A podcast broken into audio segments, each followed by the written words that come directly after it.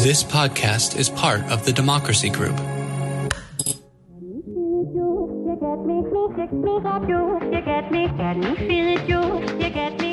Welcome, welcome, welcome. We are talking politics and religion without killing each other. I am your host, Corey Nathan, and I am so grateful to have a place to talk about faith and politics and big ideas in our culture with all kinds of interesting, accomplished folks of goodwill in good faith. And it is an honor to be a part of the Democracy Group, a network of podcasts that examines what's broken in our democracy and how we can work together to fix it. And the rest, you know the drill. Make sure to follow us or subscribe depending on the app you're on. And if you could take the time to write a review, that would be especially great. Um, especially if you're on, you're on Apple, it really does make a difference in terms of how people can discover this these conversations. Just like the one that we're having today with David Brooks. You might recognize David Brooks from his columns in The New York Times or his essays in The Atlantic. Perhaps you've seen him on P B S NewsHour or Meet the Press. He's also a prolific author. In fact, his twenty nineteen book, The Second Mountain, had a significant influence on me and, in fact, was a major inspiration for me starting this program three years ago. So we'll be discussing that as well as David's new book, How to Know a Person, The Art of Seeing Others Deeply and Being Deeply Seen. David, I am sincerely grateful for you coming in today. How, how are you holding up with all that you're doing to, uh, I'd imagine launching a new book is no easy endeavor. It's uh, mental strain is what you guard against. The, you learn, first of all, that your brain gets really tired really fast, but you also learn that, uh, apropos of this, that your your voice is a muscle. And so I read my book for uh, Books on Tape or for Audible, uh, and in the beginning, of, first hour of reading, I was fine, I could read through it, but after that I was like, a guy trying to run a marathon, the last six miles of a marathon, I just kept stumbling. It was it was telling. Wow. So do you do you end up getting any uh, voice lessons or or coaching from some friends who know that that art, you know, the muscles of your mouth or your, your vocal cords or? Yeah, no, I should. But I, I used to be friends with an opera singer, and she said she, she would like she did all these exercises. She on the days of performances, she didn't say anything. Like she was quiet. Um, and so she respected her voice more than I respect my voice. nothing, nothing a good bourbon can't loosen up for you, though, right? it's, it's been known to be tried. I'd actually like to start ma- by, by making a very, very serious observation uh, and to see what you think. Um, you can't necessarily know a person by knowing if they're a sports fan or even if you know what team they root for, but being a Mets fan is very different. So as I was reading your book, If if you know someone's part of that long-suffering group known as Mets fans, uh, you know, we, we diehards, we come from all different social locations, so I don't know if you can necessarily apply that uh, that level. But there is something fundamental you can begin to understand about them as an individual. So being a Mets fan, a very serious uh, sociological observer, what are your thoughts on that? Well, being a Mets fan is uh, to have your heart broken. The, there's been a book written about the Mets recently called So Many Ways to Lose. Uh, and that's been the life of being a Mets fan. So I was a Mets fan uh, because when I was seven or so, the Mets won the World Series in nineteen sixty-nine in miraculous fashion. Uh, and that taught me that life is good and miracles happen. Uh, and ever since then, with one exception, the year nineteen eighty-six, they've found amazing ways to lose games, uh, dropping easy pop-ups, um, walking people home. You, you just can't believe the number of ways they've found to lose. And this past year was a was a lesson in humility and a lesson uh, in uh, sanctification through suffering, um, because they they they have a new owner who spent uh, hundreds and hundreds of million dollars, more than was spent on any other baseball team in the history of the world, and they still managed to have a losing record.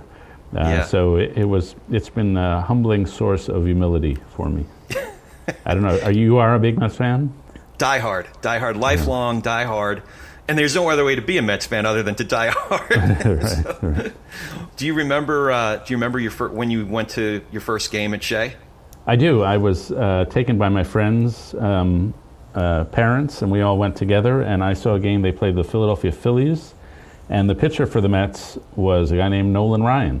Oh! And to show you what it's like to be a Mets fan, they drafted one of the greatest pitchers in the history of the game, and they traded him away. I'm going to say I'm, I'm relying on my childhood memory, but I think they traded away from a guy named Amos Otis, Uh, and he was gone, and he lasted like, he pitched in the major leagues for, I don't know, two or three centuries. And he was one of the great pitchers, and he could have been a Met all that time. He could have been a Met. I don't think he would have been completely happy until he got traded to one of the Texas teams, but that's just my thought. But uh, my first game was sometime around nineteen seventy-six. I was brought by my Aunt Rhoda and Uncle Jerry, and um, I remember it really well because there was a, an exhibition game right before the regular game, and it was the Mets' wives playing the cast of Happy Days. so wow! Wow! I got I got my picture taken with the Fonz. It was uh, it was sure to make me a lifelong. It, it locked me in for a lifetime of suffering. Yes, but, but so, it, you're improved. You're ennobled by it. Right. I was also curious about something else um, uh, about uh, growing up. When did people start calling you Brooksy, and do you stay in touch with friends who still call you that? Yeah, so I grew up in uh, Lower Manhattan. I went to a school called Grace Church School, which is on tenth and Broadway. If people know who were know New York, if they've ever been to the Strand, a bookstore, it's right there. Um, and then I went to a summer camp called Incarnation Camp in Connecticut. And because my parents clearly loved my my company all the time, I was sent away starting at age six or seven for two months every summer uh, to sleepaway camps, uh, which is actually not uncommon in New York City because you want to get your kids out of the city in the summertime. Uh, and so I stayed at that camp from about age seven to about age twenty-three. And so that's a lot of years. And uh, though that that camp was my childhood. And those friends I made there um, are still my friends. And so I know very few people from my high school, but I know probably um, sixty or seventy people from my camp. And at camp, I had no first name. I was just Brooksy. Uh, and uh, people would go years and years, and even into adulthood, they didn't realize I had a first name. Uh, so they call me Brooksy. But it's very valuable to have friends. I don't know if you, you have these friends who were there, you know, when you were twelve, when you were thirteen, when you were fourteen, before the world of work and before various success metrics got in. Uh, and you can go back with those people and be totally yourself because they are not impressed by anything else you've done ever since. They just know you as who you were, and they have extremely embarrassing stories to tell about you. I do, in fact. I have uh, three best friends that I grew up with that we're still in very close touch with. And uh, yeah, I, it's not that I'm thoroughly unimpressive to them. It's just that, you know, we've been through life together. We've shared life together. Um, the ups, the downs, everything in between. It certainly enriches life. And it, uh, I we have we all have kids now that are around the same age, and it's enriching to know that they have close um, uncles or godfathers, if you will. Um, you know, it really does enrich. So you, you said you went there from seven to twenty-three, so you must have gone through different stages as a as a you know a camper or a counselor, but even into your into your early twenties. Uh, that's that's quite a stretch. Yeah, well, I kept failing not tying, so they kept me back. So I was no, I'm kidding. Uh, uh, yes, I was a camper, and then I was a counselor, and you know, even at an early age of fifteen, I was given, really, I was given tents of thirteen-year-olds to supervise. And if you want to teach somebody to grow up fast, um, give them thirteen, give them seven or eight thirteen-year-old boys to supervise, and you have to deal with a lot. We went on bike trips, we went on um, canoe trips, and I, I think the the important thing about camp for me was first, it taught me courage. You know, in camp we did a lot of activities like cliff diving, like uh, taking canoes down rapids. They required some measure of courage. And so it, it was a good instruction in that and doing things you found scary. Uh, and then it was probably the only successfully integrated institution I've ever been part of, completely successful. And so we were about, I'd say, thirty or forty percent white, thirty or forty percent black, Hispanic, Asian, uh, all other varieties. Uh, we had, because it's camp, there's no economic distinctions because there's no money in camp. And so it really was a little uh, experience of to live with diversity uh, with almost complete equality. And it's not just me who say that. My black friends from camp uh, have said the same thing. So, you know, for example, one of my campers when I was a counselor was a nice kid named Jamie. And one day in nineteen ninety-three, I look at the front page of the New York Times, and I see a picture of a guy, and I think, wow, that's Jamie, Jamie's dad, Robert Rubin. Uh, and he'd been appointed to be Secretary of Treasury, and he had been chairman of Goldman Sachs, or C E O. And I had no idea about any of this. I just knew that was Jamie's dad. He was the guy who carried Jamie's trunk into the tent when he pit- dropped him off. And so to be spared all the status uh, systems of the world is a true blessing. Before we move on, I wanted to tell you about something else that's important. Money. uh, specifically your money. In all seriousness, I wanted to tell you about my advisor and my friend, George Meza. George runs Meza Wealth Management. And with George, it's not just about money. It's about helping us manage our present and plan for our future. And unlike a lot of other firms out there, George and I actually have a relationship. He knows me, he knows my family, and I know his wonderful family. I also know his firm and the incredible team he's put together, from his chief investment officer to some of the other great people in his office, like Jessica, their head of operations, that are always there to help me and with all aspects of our portfolio. You see, the thing is, I got a lot going on. I guess we all got a lot going on, and I don't have the time to watch our investments all day, every day. And even if I did, I don't have the experience and expertise that George's team collectively has. So we get the entire Meza Wealth Management team, all their expertise and all their integrity. And again, it's based on George knowing me personally, knowing my goals, and even the kind of risk that's appropriate for me to take, which, by the way, could change from one season to the next. And they're on top of all of that. So if you want George Meza and Meza Wealth Management to be on your team, just visit their website, meza wealth dot com. That's M E Z A wealth dot com, w w w dot meza wealth dot com. And that will also be in our show notes, so you can check that. And now, back to our show.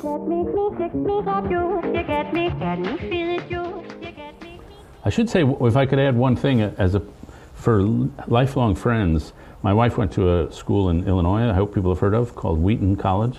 Sure. Uh, and she has a friend um, who, when they were graduating, they wanted to preserve their friendships. The, this guy and his, he wanted to preserve the friendships he'd made at Wheaton.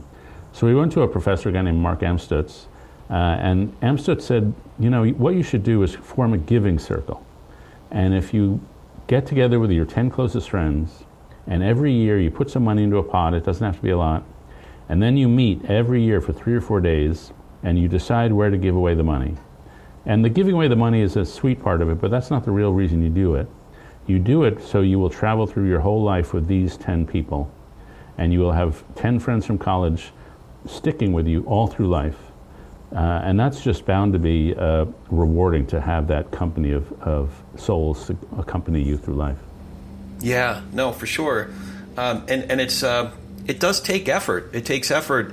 You know, I know it's... Uh, It seems easier now with text and social media and things like that to feel like you're staying in touch, but meaningful connection, actually sitting um, with someone, uh, you know, inhabiting their space and um, beholding their countenance. There's something uh, I, I think there, no matter how technological our culture gets, I, I think there is something to that, to being with someone, especially, you know, during those peaks and valleys, you know, to be with someone.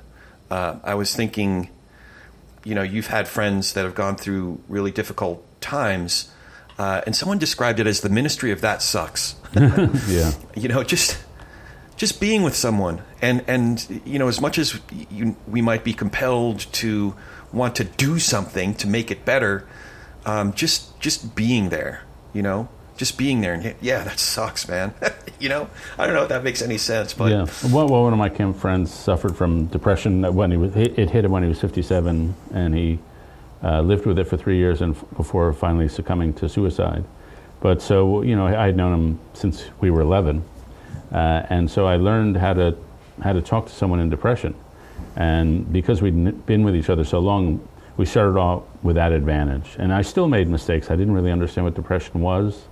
I didn't realize that you don't understand depression if you've never had it, if you just try to extrapolate from your moments of sadness, because that's not what depression is. Uh, it's uh, somebody said it's a malfunction in the instrument you use to perceive reality.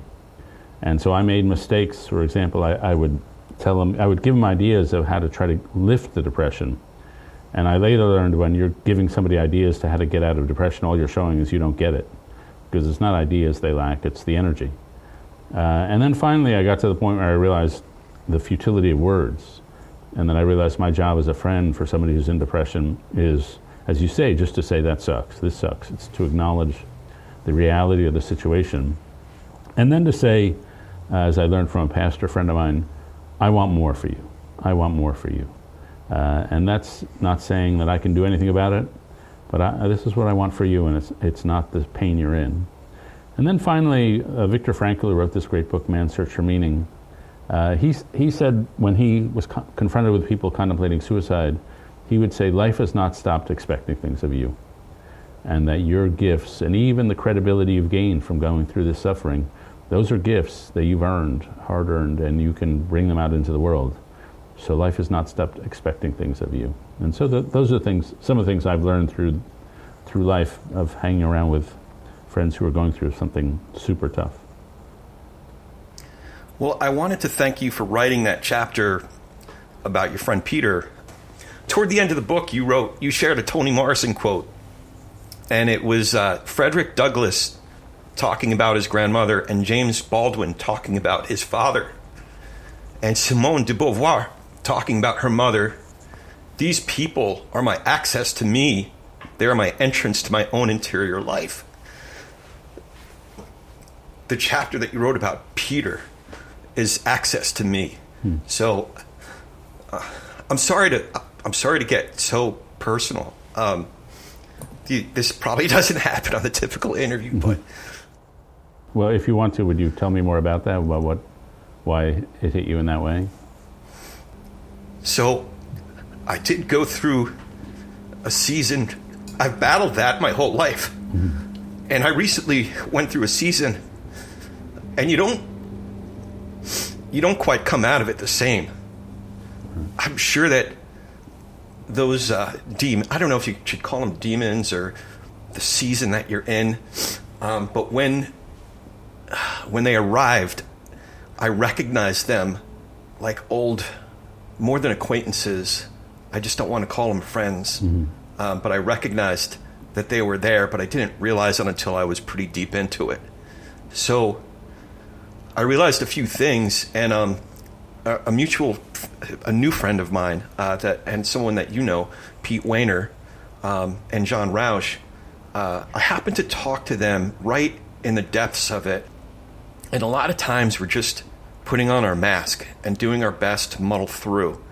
I was so glad to get, and we had a couple different talks at that time, and then Pete followed up with me uh, after it. We, in fact, we did a tribute. We had one talk just, you know, I love getting Pete and John together, and that was so special because they're so different, but they're, they're just wonderful together. So we had a talk, and then we had a talk, uh, a tribute to um, Tim Keller and um, Mike Gerson, the two people that were on the top of my list of people I would have wanted to have had on this program that passed away. So we did a nice, uh, Pete and John did a nice tribute to them.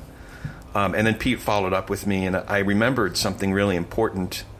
And that was, I, I need uh, I need to be like a Olympic athlete in terms of discipline in order to manage this thing. Hmm.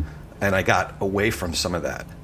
But what I wanted to tell you that I hope is encouraging to you is that one of the greatest tools that I have is um, what I think of as um, communion with loving souls. Mm.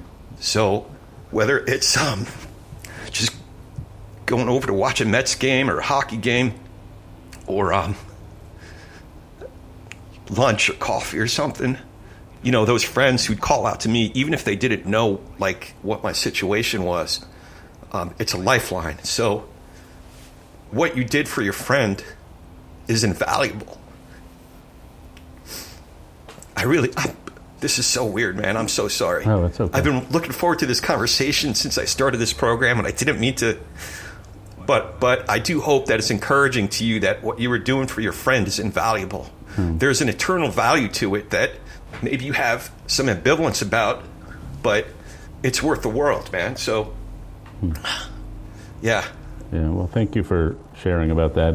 And one of the things I've learned from those who have suffered is, is just the sheer art of presence. I have a friend named Mary who um, lost a daughter uh, to a horse accident and then nearly lost another daughter to a bike accident. And I was sitting with her while the younger daughter was recuperating. Uh, and she, uh, she, I said, well, do you, would you mind if I asked you about Anna, the one who died? And she said, people often wonder if they can bring up Anna with me. Uh, but they should know that Anna is always on my mind. So if they bring it up, I can talk to her. If I don't want to talk to her, I won't. But at least they've given me the chance.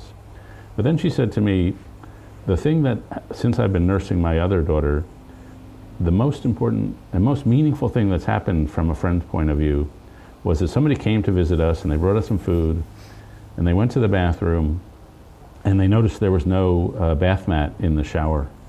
And they went out to Target and they bought a bath mat and they stuck it in the shower. And she said they never mentioned it. They just did something practical for me. They just showed up. And that's a beautiful example of the art of presence. Uh, it's just showing up. And I agree with you that those small emotions have a sort of eternal value. They may not change anybody else's life, but they they have a residue that sticks around with you. One of the stories I tell in the book is about a woman named Jillian Sawyer, who was a student of mine, who lost her dad to pancreatic cancer while she was in college. And uh, a couple years later, she was at a, a wedding of a friend of hers. She was a bridesmaid, and it was time for the father-daughter dance. And she just didn't want to sit there through it. It was too moving. And so she went to the ladies' room to have a cry. And when she came out, all the people at her table and the next table were waiting there outside the ladies' room, and they just gave her a hug. They didn't say anything. And she said, they were just present for me. It was it was all that I needed. Yeah. And I, I'm glad that Pete and Jonathan could be there for you. Pete played a role in one of my own dark moments in life. And I don't, I don't know if he was like this with you, but it, I would ask him some questions. And he would ask, I mean, he would ask me some questions about my situation. And then I, w- I would have sort of expect the conversation to turn to him giving me advice or comfort or whatever it was. But then he would ask me another six questions. And I learned that's the sign of a great listener, of someone who asks the extra questions that you don't anticipate. And so I'm glad you had Pete and Jonathan in, in your life, or do have them in your life at this moment. Yeah.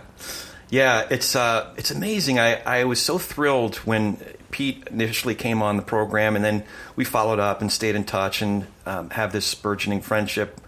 And John, the same thing. What struck me is they're two of the smartest guys that I know, and uh, they're both such their their intelligence shines through their inquisitiveness, their genuine, earnest inquisitiveness. So I've learned I've learned a lot just from being around them. So, you know, I, I meant to ask you about something else that we share in common. I um I I grew up in a very observant Jewish family. We went to an Orthodox synagogue, uh, Hebrew high school, and all the rest. I I became a Christian in my late twenties. Um, and when you described, I don't know what to call it because I, I don't want to say conversion. It's almost, it's more like a evolution or a step. I, it's it's weird to say I became a Christian. It's almost overly uh, distilling it too much. Um, but I don't know too many other folks who grew up in a Jewish family and are, you know, clearly uh, deeply rooted with their heritage and their grandparents and great grandparents that then, you know, became a Christian uh, later in life.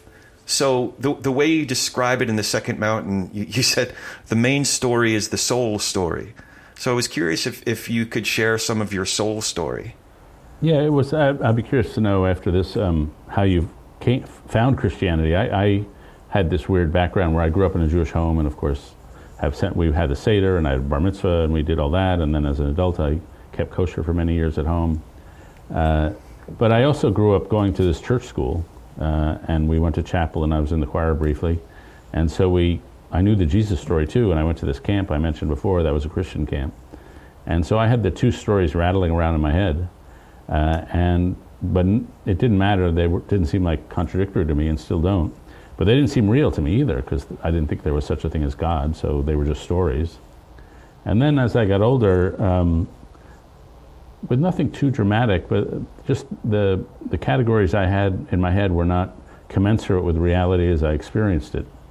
So reality seemed to me porous. It seemed to me transcendent. It seemed to me iconoclastic, that there's a reality beyond the material reality.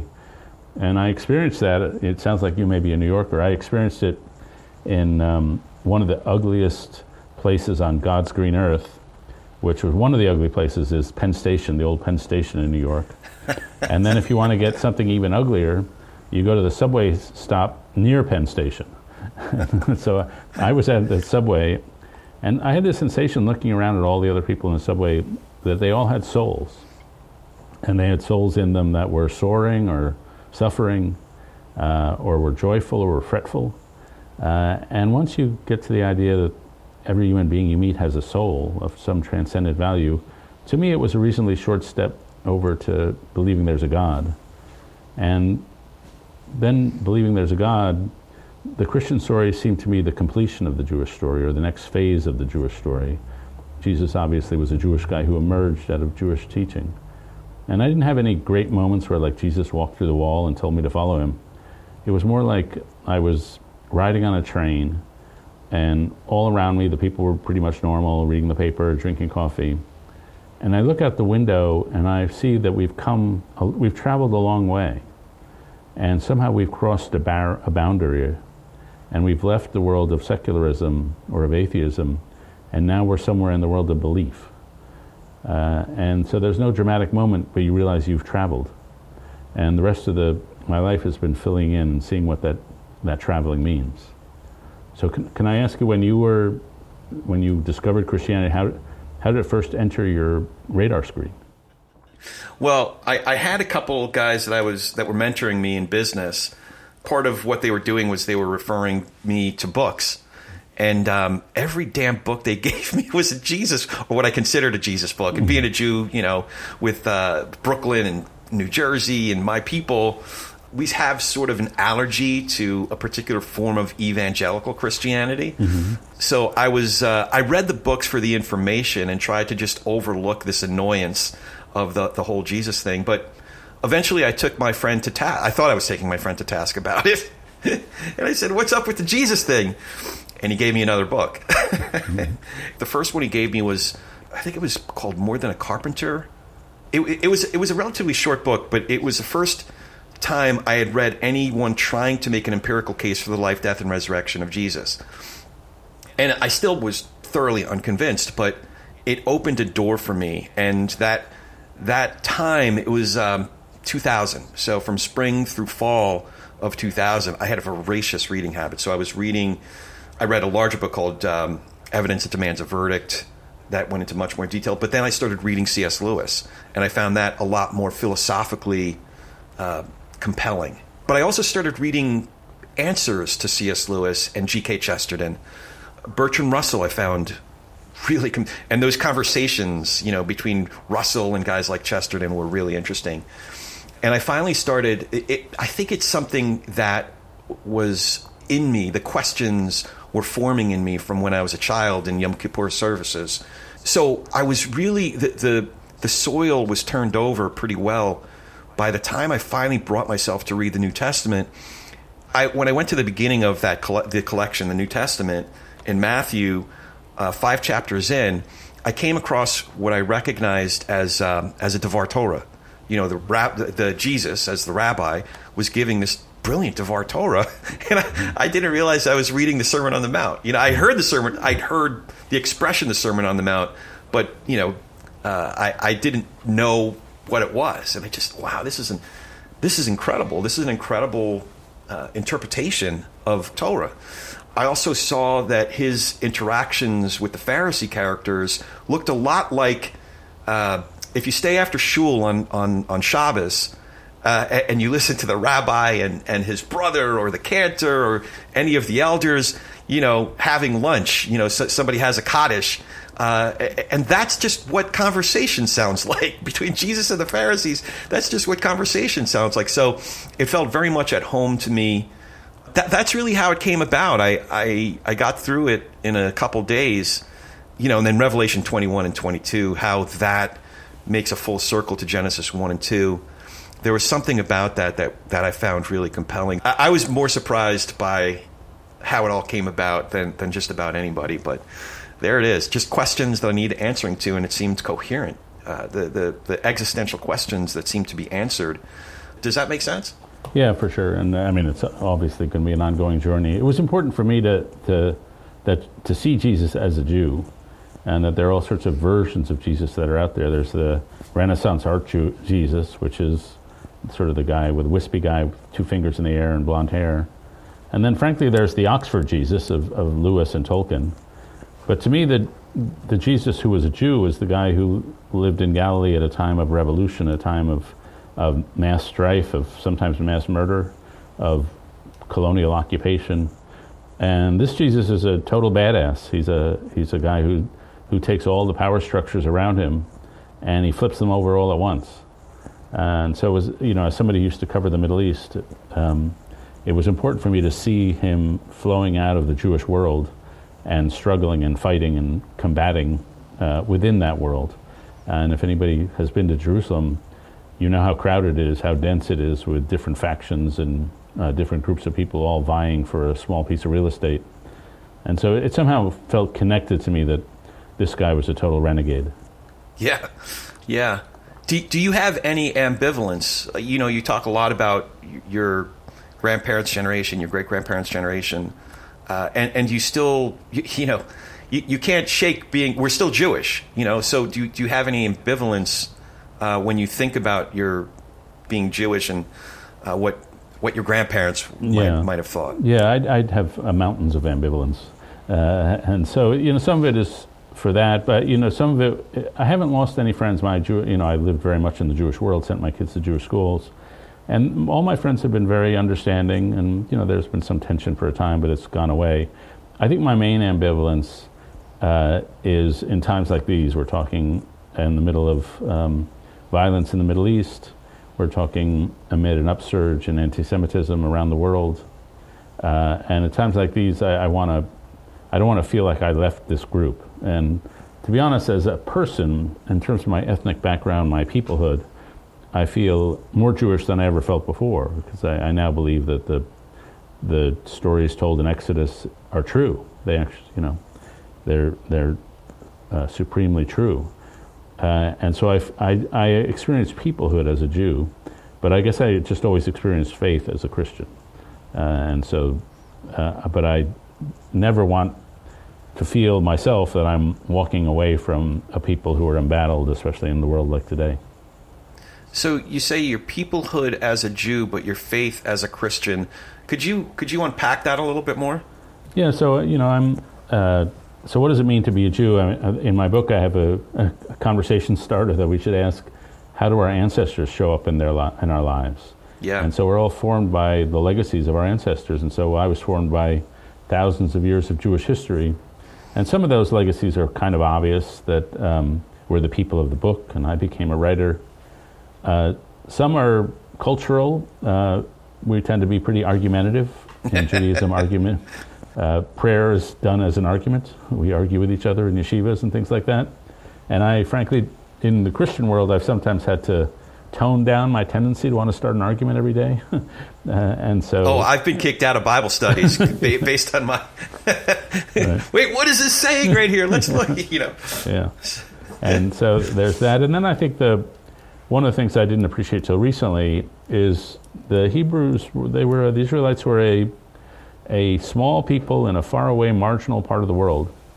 And yet their conception of humanity was that God had centered all around humanity around them. Uh, this small people in a faraway part of the world, and the, yet we're the center of history. And that is an audacious claim, and it comes with a responsibility, the that the responsibility to live up to a covenant, the responsibility to really, a moral responsibility to heal the world. And so I do think that sent intense moral pressure, uh, which flows through Jewish history, um, flows through me as well. So uh, there's that. And then finally, um, I just think Jews are funny, and so sometimes when I'm at a, you know, I'm at a, a gathering. I was at a, a gathering of Christian leaders not so long ago, and there were three really good speeches gave. And being egotistical, I think I gave a pretty good speech, and all three of them, those people who gave the really good speeches, were had Jewish heritages, even though they were Christians. And I said to myself quietly, you know, all the smartest Christians are Jews. Yeah, you shared the expression uh, growing up, think Yiddish, act British. We, I always think of the Sid Caesar show. Yeah. You know? So, yeah, we were we were not the huggy kind of uh, fiddler on the roof kind of Jews. We were the intellectual kind. I wonder, too, a lot of the Christian writing that you refer to, Wendell Berry, some of my favorites, Wendell Berry, I wish that I was more, my head was more in that world. But I live in um, a valley where uh, Masters University is, John MacArthur. So I'm surrounded by MacArthurian acolytes. And it's um, I, I bring this up because I, I I certainly have ambivalence about my ancestry, my heritage. I feel, and to your point, I feel more Jewish now than ever before. But my other ambivalence, frankly, is American Christ, uh, evangelicalism. Is, is that uh, is that something that, that you struggle with as well? Yeah, well, I uh, became Christian in twenty thirteen. I always say becoming Christian in twenty thirteen is like investing in the stock market in nineteen twenty-nine. uh, it was not the best timing. Um, and so there's been a lot of, you know, Ravi Zachariah, there's been scandal upon scandal uh, in those days, and Christian nationalism has risen and spread, which is not my favorite cup of tea. Uh, but, you know, and, but I also, I knew nothing about the world I was entering. And so when I, in, in those early days, I thought being an American Christian meant you read Tim Keller, you read C S. Lewis, you read Tolkien, uh, and people like that, N T Wright or something like that. Uh, and I didn't realize there was a whole different world of Christian nationalism and, and sort of the broader evangelical world that had nothing to do with the, those people. Uh, and so I told a friend of mine who runs a seminary that I, I thought being Christian was like reading Tim Keller. That's what Christians do. And he said, oh, you thought it was all the Shire. You thought the Shire was the whole thing. But no, it's not. It's a lot more than the Shire out here. Oh, man. I, I wish that, uh, that that was more my world, but I, I bump up against it uh, m- more often. It, it does it does make it harder. Um But you put it a certain way where, you know, your your faith is um, the level or the strength of your faith is not that it's elusive, but it depends on the day, you know. So you wake up and can I, you know, answer these questions all over again?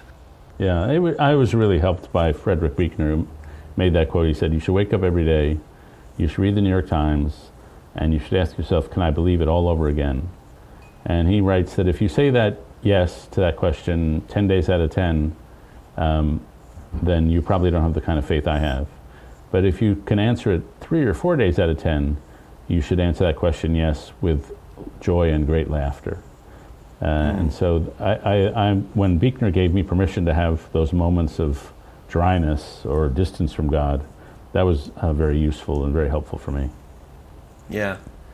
You know, I, I also wanted to talk to you about Weave. Um, Is Weave a, a product of the convictions from the work that you did on writing The Second Mountain, or is it the other way around, or is it more symbiotic? You, uh, so we, for, I guess first, share with folks what Weave is. You're a co-founder of this great organization. Yeah, so I, it, it's more symbiotic. So it, at about the time in the mid twenty tens, uh, I was just noticing this social breakdown. Uh, and that's the rise of depression, the rise of suicide. Uh, fifty-four percent of Americans say that knows, no one knows them well. Uh, the number of people who say they have no close personal friends has gone up by four times since two thousand. Uh, forty-five percent of teenagers say they're persistently hopeless and despondent. Just so much social pain in the world. And it manifests as loneliness and distrust and disconnection. Uh, and so I realized that this problem is being solved at the local level by people we call weavers, who are community builders, who are just really good at building trust and making connection. And so at Weave, this little nonprofit, we would travel around the country and just go to places and say, who's trusted here? And it might be the, you know, in one place it was the guy who ran the parking garage, that uh, there was this guy and he ran a parking garage, but he had an obsession with city zoning regulation. So if you had a problem with the city, you go to that guy and he helps you out. And so he's a trusted member of that community. Or there was another lady in Florida, uh, she just volunteers to help kids cross the street after elementary school so they're safe. And we asked her, do you get paid to do this? She said, no. And we asked her, do you have time to volunteer in your neighborhood? And she said, no, I don't have any time to volunteer. And then we said, well, what are you doing after this? And she said, well, on Thursdays, I take food to the hospital so the patients will have some nice food. And we asked again, do you have time to volunteer? And she said, no, I have no time. And to her, what she was doing was not volunteering, it was just what neighbors should do. And so these people are rebuilding trust, are rebuilding connection, and rebuilding community. And so Weave is an effort to um, uh, support them, sometimes financially, sometimes culturally, sometimes psychologically. And we bring them around the country to tell their story so other people will be inspired to live a little like this. And this new book, How to Know a Person, uh, flows out of the same problem. I came to realize while working at Weave that words like relationship and community are good words, but they're kind of abstract. And the actual act of building community is the act of performing a series of small social actions really well. How do you be a great conversationalist? How do you listen well? How do you disagree well? How do you ask for and offer forgiveness? How do you sit with someone who's in grief? And so the book is really an attempt just to walk people through these skills so we can be better at the moral skills of being considerate to other human beings. I, I was curious. You, you mentioned uh, in how, how to Know a Person, the new book, that you interviewed hundreds of community builders. Um, do, are there any others? Uh, I'd love to hear about some more of the folks that you interviewed and uh, maybe some of the things that you learned from those conversations. Sure, I've got lots of stories about that. So, for example, another guy I met in Houston named Pancho Arguelles, um, he has an organization, used to run an organization called uh, uh, Living Hope Wheelchair Association. Uh, and so it takes uh, people who've been paralyzed in construction accidents, most of them Hispanic, uh, and it gives them wheelchairs and diapers and catheters so they can lead dignified lives. And then it trains them in becoming social workers. So you'll be in Houston and this group of twenty-five Latino guys in wheelchairs will roll into your neighborhood and help you work on your community's problems. And I once said to Pancho, you know, you radiate holiness. And he says to me, no, I reflect holiness. Oh. Which is the right answer. Uh, and so he, he should, like, as the country was sliding into despair and over the bitterness of the last five years or so, I've been surrounded by some of the most uplifting and selfless people it's possible to imagine. And they're in every town. You just go into a town and say, who's, li- who's trusted here? And people start spitting out names, and often they're the same names.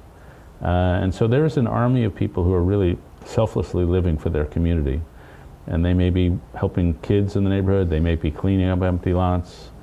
Uh, whatever the neighborhood needs, they assume responsibility. Uh, a lot of us see a problem and they think, well, somebody else should fix that. But these people automatically say, no, I'm going to fix that. I assume responsibility here. It sounds like it was convicting for you, uh, that, that maybe, you know, this was part of your second mountain, if you will, or, or um, another way you put it. I forget if it's in the second mountain or, or the... How to Know a Person. You describe, if you draw a line through times you felt most fulfilled, uh, Weave would be a part of it.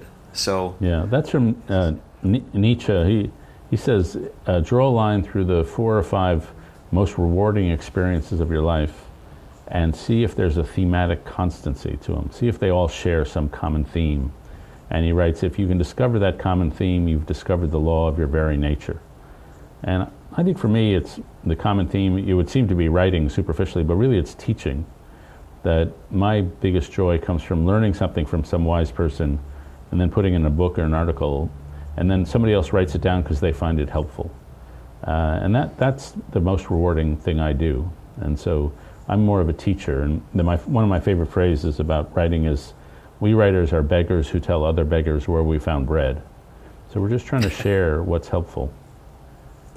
You know, I was curious about that. I forget if it was a a talk that you gave or one of your columns where you describe your writing process, and it sounds like you're kind of like a, a collage maker, but with words. In other words, if I remember correctly, and correct me if I'm wrong, you you read you read a lot, um, you're learning a lot, and then you're taking things that strike you, and then you're organizing them around, say, ten paragraphs of a column.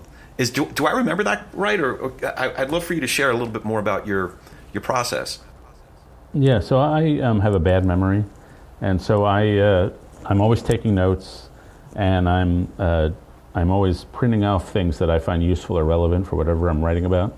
And so when I sit down, for example, to write a column, I'll probably have maybe a notebook worth of notes, and then maybe two hundred pages worth of research that I've done that I've marked up with my pen. And so I lay it out on the floor in piles. And each pile is going to be a paragraph in my column. And so if you look at me while I'm writing, I'm not typing into a keyboard. I'm crawling around the floor of my living room putting pieces of paper into different piles. And there might be fourteen or fifteen piles for one eight hundred fifty word column. And then I, when I'm done organizing the col- the piles, I pick up a pile, I bring it to the desk, I write it up, then I throw out those pages and I go back and get the next pile and I write that up. Uh, and that's how I'm doing it. So I tell my students, when you're writing, by the time you sit at the keyboard, your paper should be eighty percent done, because writing is about structure and traffic management. It's about getting things in the right order and getting to your point quickly. Uh, and so I, uh, that's my process of, of just, I need to see it geographically laid out in front of me for me to have any coherent sense of what it is I have to say. That seems very rigorous. It, it seems, you know, I, I think the impression is uh, you're you're just brilliant and, and you come up with these brilliant words and ideas and you, you jot them down and, and uh, New York Times or The Atlantic or whoever it might be uh, takes it, you know, but but it's a very rigorous process that you're describing. That's that's what struck me when I first learned about it. Are you driven by your curiosity, or what, what drives you to go back and do it again? Uh, I'm driven by the fact that I always have a column due in a few days, so deadline. Uh, so yeah. A friend of mine said the most important quality a piece can have is the quality of doneness, just getting it done. Uh, and so, yeah, I, I settled on this method because, you know, primarily I'm a newspaper writer, so I have to be fast. I have to be able to write an article in, you know, a few hours. Uh, and to me, this method is just a lot more efficient than sitting at the keyboard and trying to noodle my brain around into writing something coherent. Then if I try to do that, it, I just wander around heedlessly for hour upon hour. So this is my way of making it more efficient.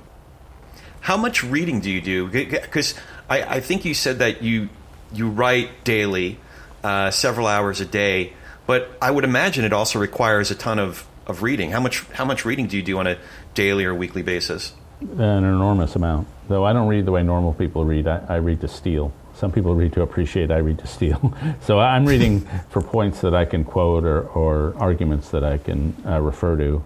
And so I'll have, you know, I'm on a trip right now. I'm in Chicago, and in my backpack, I think I probably have seven or eight or nine books in there. And I'm going through them and I'm underlining. Uh, and then someday I will uh, synthesize them into a column. I found it tremendously, I don't know, but I'm going to ask you this. Mm. I found it tremendously helpful to realize what my actual skill is. So in theory, you can say broadly, I write. That's my profession. But my actual skill is synthesis. If you give me a mass of data, I can find a pattern in it. And it may not be right, but it will be a pattern. And th- that's what I do. I synthesize masses of data into one pattern. And so... Mm. I'm not like a novelist, or I'm I'm a synthesizer looking for the patterns in the universe. And once I appreciate, well, that's what I do. That's my, my one magic trick. Um, then I can do it over and over again in different topics, and I find it tremendously rewarding when I find a pattern, and it seems to make sense of what was only confusion. I don't know if you sense a talent like that in yourself. I think I'm still trying to figure it out, to be honest. um, how do you curate what you end up reading? Is it based on recommendations, or do you pick up references in, in one book or essay, and then that leads you to, you know, uh, for example, someone might reference uh, William, William F. Buckley, or or uh, we talked about Bertrand Russell, and then that prompts you to read something, some Russell es- essays. Is that how you end up curating? Is it more of a meandering process, or It's is it more directed? Super meandering. I actually had to go back and look through How to Know a Person recently. And as I'm reading a book, which took me four years to write, I'm remembering all the chapters I wrote that I cut out. I'm remembering, like, I saw one sentence that's in the current final version of the book, but in an earlier version, it was an entire chapter of about fifteen thousand words, and it got reduced to one sentence. Uh, so you're, when you go back and read your own book, you're aware of all the many layers. And so for this book, I, I want to know, like, what are the skills to get to know somebody? And so I did this meandering journey. I read some books about conversation. I read a ton of memoirs because I wanted to see how memoirists present themselves. I read a ton of biographers because biographers are really good at um, knowing a person, knowing their research subject. The people I spoke to who were among the most rewarding were actors, because uh, actors have to get into a role. And I found them to be extremely articulate in explaining to me how they understand the characters they're playing. So, for example, I interviewed Matthew McConaughey, and he said, when I am investigating a role, I try to figure out what's the physical gesture that this person uses that sort of characterizes their whole personality. So he said to me, at one point I, I was playing a guy who was a hands in the front pocket kind of guy, a guy who keeps his hands in his front pockets. He's sort of, um, stu- sh- his shoulders are bent in, he's sort of stooped in on himself. And as he was des- describing that, I was thinking of like a Richard Nixon, a guy who carries himself with a little stooped in posture. And he says, if I've got a guy who's stooped in, when he's trying to be assertive, he's going to be fake. He's not going to be naturally himself, so he's going to overdo it. So I had to know that that was going to be the role. And so that was the way Matthew McConaughey achieved some psychological depth in understanding his character. And I found, read interviews with other actors who are, are like the same. If anybody remembers the John Adams miniseries that probably was put on maybe a decade or so ago, uh, Paul Giamatti plays John Adams. And he said, I really came to understand Adams when I realized he's um, he has psychosomatic illnesses. He always thinks he's sick. So he walks through the world constantly in a sour temper because he thinks he's sick. And that helped me give a little dyspeptic edge to his personality. So, and if, if you want to increase the empathy levels of your your kids, enroll them in drama. The the one of the great ways to increase empathy is to have them play somebody else on stage. You're, you're preaching to the choir. So uh, I, I studied um, method acting in New York mm. for a number of years. And are you are you doing any acting now? Did you did you enjoy it? You know, I I, I ran a, um, a a theater and film ensemble, a little tiny, you know, uh, uh, collaborative, uh, where sometimes we would do short films, and we did uh, some Shakespeare and Chekhov and Uh, it, uh, Tartuffe. We did a Moliere play. We did some nice pieces together. I did that for about fifteen years. Uh, it started out as a, a ministry. So when they when they first approached me about doing the uh, the, the drama ministry, my I, I'm a New York theater snob. So my first thought was, what could be worse than community theater? It's church theater. So we uh, yeah we ended up. But I set some impossible hurdles for them that they, they said, oh, that's a great idea. You know, I said, well, if we're going to do this, I'm, we're just going to do a year's worth of training, some classical and method training. And the, the worship pastor said, oh, that's a great idea. You know, and I, I was thinking, no, it's a terrible idea. But we uh, we ended up doing some really great, great work together. Um, but when I discovered um, when I discovered this medium, the podcast medium, a lot of the same, I don't know, juices, a lot of the same uh, itches were, are scratched, uh, a lot of the same motivations and, and inspirations. Um, you know, the very first podcast I listened to, uh, my producer's hat kicked into gear, my artistic director's hat kicked into gear, and I just thought, man, the conversations you could have and the stories you could tell on this medium are really unique. Uh, so I started becoming a student of, of podcasting as a medium. Mm. And that's when we uh, started. Not too long after that, about six months after that, we produced our first uh, our first program. Um, you know, and then three years ago we started this one, and we're we're still learning. Uh, so, um, so speaking of this program, I have a I have the T P N R question, the Talk of Politics and Religion question for you. Um, what do you think each of us can do to be able to share space with, to have better conversations with, perhaps even nurture relationships with people across their differences? So that includes people who think differently than we do, have different beliefs than we do, who get their news from different sources than we do. How can we do better at talking politics and religion without killing each other, or is it even possible? Yeah. Well, first, get really great at conversation in general. And so in the book, I collected a bunch of conversational tips from people just um, so I could um, try to be a better conversationalist, because none of us are as good as we think we are. Yeah. And so some of those are treat attention as an on-off switch, not a dimmer. So if you're going to be in conversation with them, it should be one hundred percent attention or zero percent, but don't try to multitask it. Another tip I got was uh, don't be a topper. If somebody tells you a story, uh, I'm having trouble with my teenage kid, your instinct is to say, oh, I know exactly what you're going through. I'm having trouble with my teenage kid.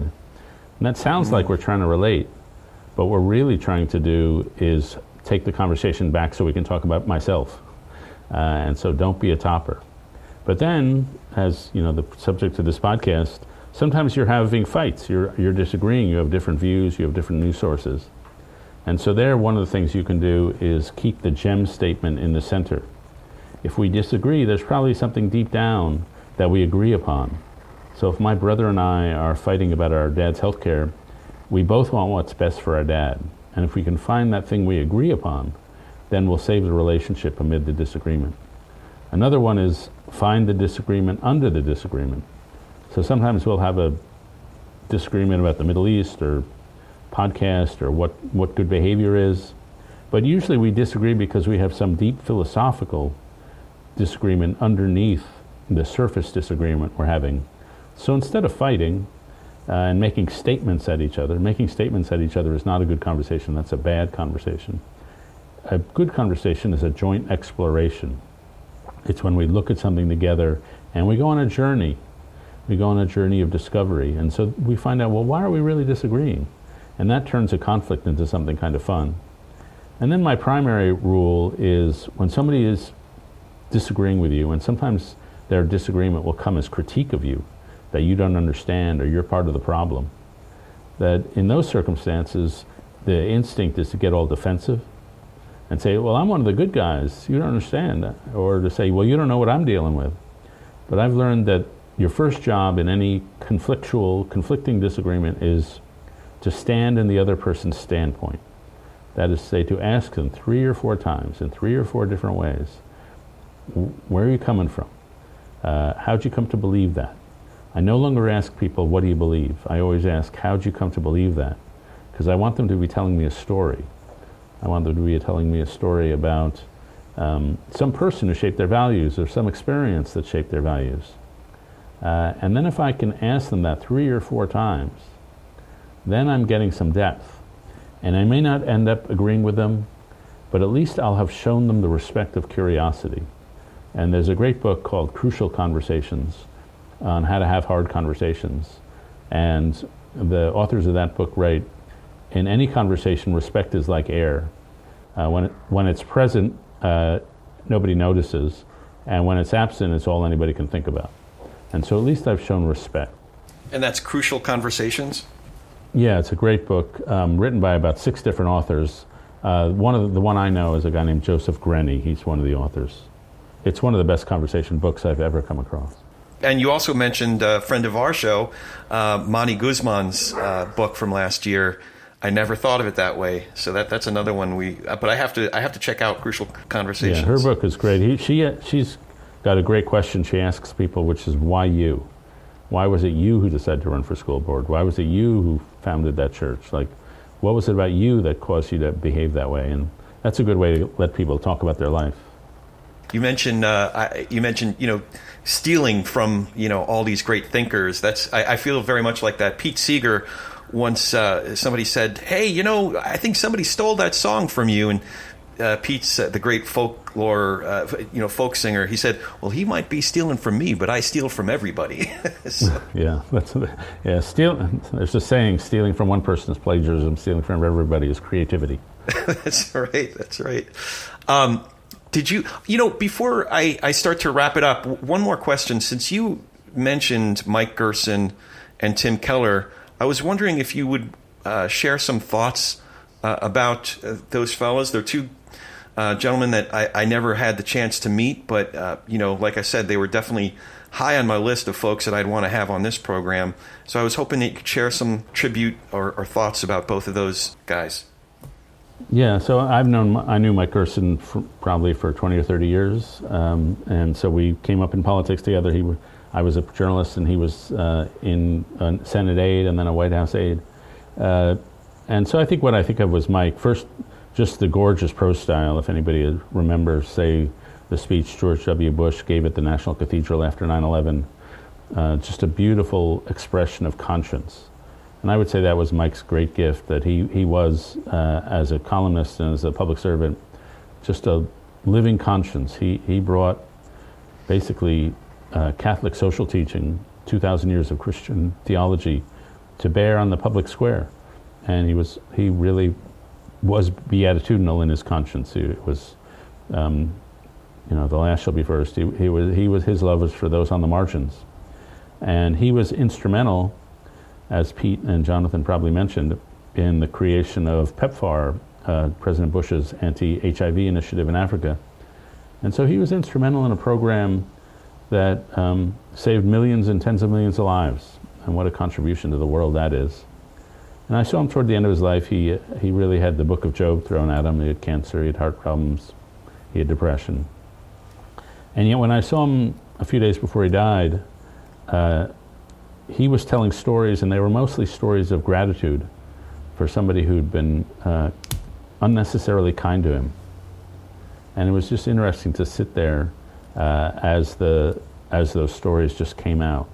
And he, he was beautiful uh, at the very end. And then Tim Keller, I probably have known him for ten years or knew him for ten years.